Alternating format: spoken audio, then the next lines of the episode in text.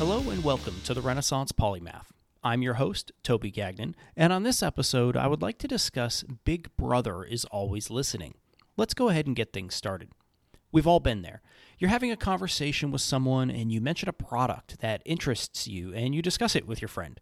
Later that day, you open a web browser and there's a Google ad for that product. Whoa, that's pretty creepy. Then you check your social media and boom, there's another ad for that thing. And that goes on for weeks. Now, how the heck did they know you might have been interested in that product? Simple. Your smartphone was eavesdropping on your conversation, just like it always does. There has even been a documented case where an adult child was staying with his elderly parents for a few days. When he left to go back home, he noticed he was getting ads for a toothpaste brand that his mother uses. They didn't talk about toothpaste when they were together. Nope, but just the fact that his phone was connected to the same network as someone who was getting ads for that product meant his phone was targeted for those same ads. Now that's really creepy. Of course, some of you may be thinking, well, that's just a load of crap. There's no way my phone or other smart devices like Alexa or Google Assistant is listening to everything that I say. And even if it is, there's no way it's storing or even using that data. Well, I'm sad to say but you're just wrong. They do, they absolutely do, and they are. Let's start with the easy one. They're always listening. In May 2018, a couple's private conversation in their own home was recorded by an Amazon Echo device. The recording of that conversation was then sent to someone in their phone's contact list. This proves that one, the devices are listening even when you don't think they are, and two, there are recordings made without your knowledge. For the point of it's not using that data, let's look at the privacy policies that you agree to when using those devices. If you read it closely, many do state that certain information may be shared with third parties. Well, that makes sense if you're trying to order a pizza. But then why is data and information being shared with Facebook about you ordering that pizza? Or why is your stored contact list being accessed by your smart thermostat? Don't take my word for it. Seriously, go read the privacy policies you have to agree to in order to use the smart devices you have. Now, you may be thinking, well, that's fine. They're always listening, they record and store information, and they share it with others. What do I care? I'm not doing anything wrong, and I've got nothing to hide.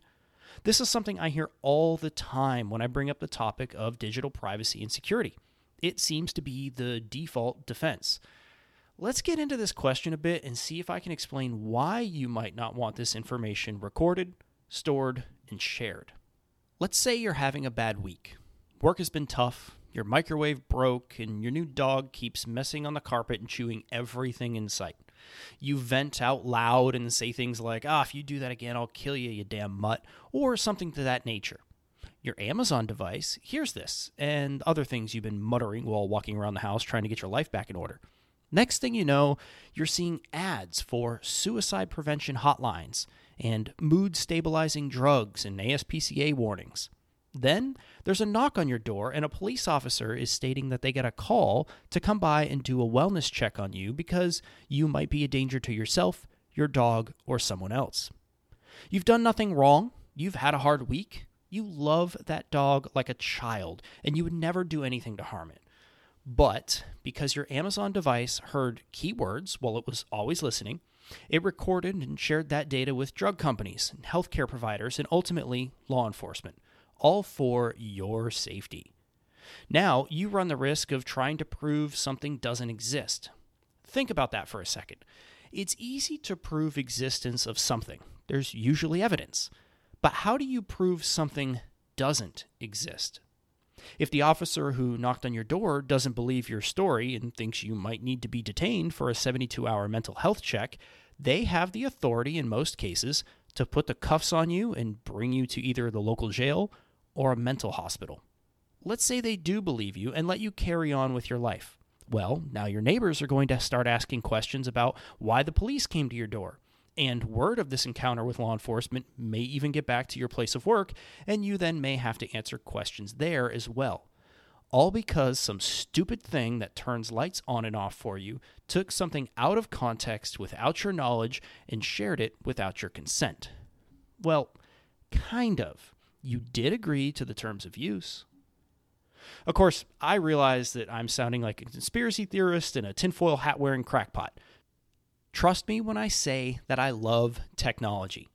I love that it can make our lives easier, more efficient, and more connected to services that we need. That said, I'm also wary of the power I allow technology to have in my life. I do my best to ensure my settings are such that the products and services I choose to use have access to only the things they need to actually perform those tasks. Meaning, my phone does not always need to be looking for a Wi Fi signal, especially if I'm driving down the highway. And my calendar does not need access to any body sensors that I may have. So I would encourage you right now to do this, you, the listener, right now. Pause this episode and open your privacy and permission settings on your phone go through each category and just look at what you've granted the apps on your phone to access. It's pretty eye opening. Okay, now that I've likely scared you a little bit, let's talk about how we can mitigate some of those fears. First, I truly recommend you start with your cell phone. Delete any apps that you never use.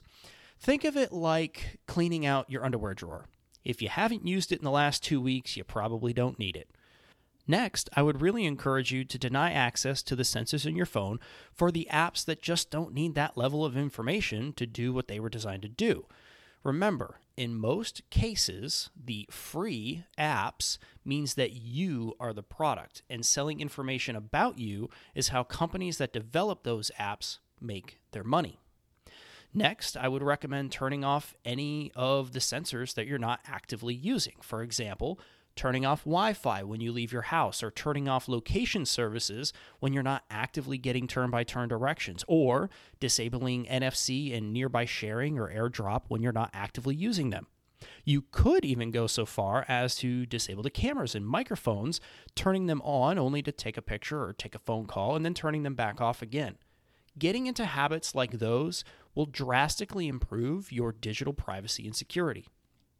Of course, as you've probably already surmised, as you dive deeper into digital privacy and security, you'll likely find that you usually obtain higher levels of each at the cost of sacrificing some convenience. Meaning, staying private and secure may take you two or three more clicks, or taps, or seconds to perform the same task without that level of privacy or security. It's a balance and compromise that only you can decide what's right for you. I would also encourage you to never let someone make you feel bad about the level of privacy and security you choose to have in your life, and don't shame others into doing things your way. This episode was not meant to shame anyone into thinking they're doing something wrong, or even doing things the way I choose to do them. This episode, and quite frankly, the Renaissance Polymath podcast as a whole, was always only ever meant to open your minds a bit and provide enough information so that you know something exists, or that you likely have more options and choices in given situations, or to learn from historical events, or to inform you about things happening right in front of us, hidden in plain sight. I'll leave you with one last thing to provoke some more thought. Privacy and security are not the same thing. A bank is a phenomenal real life example of this. If you are standing in a bank, you're likely very secure. There are usually armed guards, protective ballistic paneling, locked doors, vaults, etc. However, you are definitely not private. At any one time, you're likely being recorded from four or five different angles, with those recordings to be kept for a very long time the path you took to get into the building, which hand you used to open the door, which teller you talked with, and what type of transaction was made are all likely bits of information someone could obtain just from watching the cameras. So, when a company creates an advertising campaign talking about how secure their products are, don't confuse that messaging with their products offering any level of privacy. Well, that about wraps up this episode, but as I always do, I would encourage you to do your own continued research and education. I'll make sure to link to the things I discussed in this episode in the show notes. On the next episode, I will be discussing getting started in preparedness. If you have any feedback, please feel free to send me an email at podcast at therenpo.com. That's T H E R E N P O dot com. I would also appreciate it if you left a review wherever you podcast. That helps this show be discoverable to others and helps me understand where things can be improved. Don't forget to subscribe and auto download new episodes so you don't miss any of the future topics. Thank you for listening, and I'll catch you on the next episode.